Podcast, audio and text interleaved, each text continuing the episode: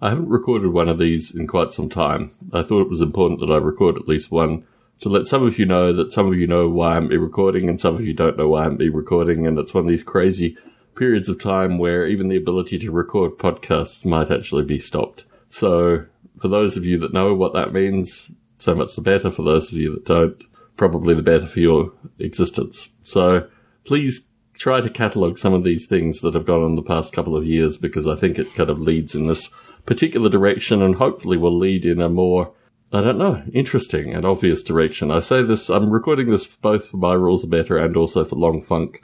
I've just watched probably a third of The Bard and Dr. Luke having a long discussion and it's something that I've wanted to see associated with various kind of academic interpretations of what Warhammer the Old World will look like.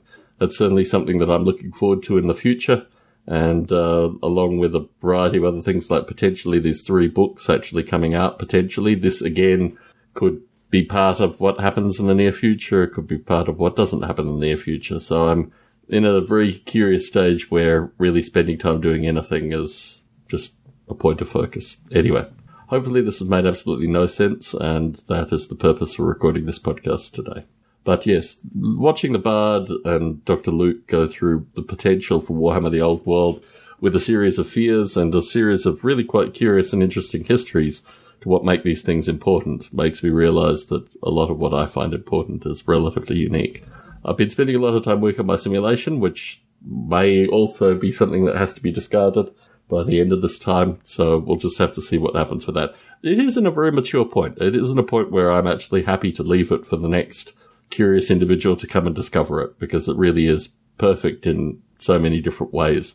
And really all the stuff I'm tinkering on is really if it gets into kind of London 1940 space and what that looks like.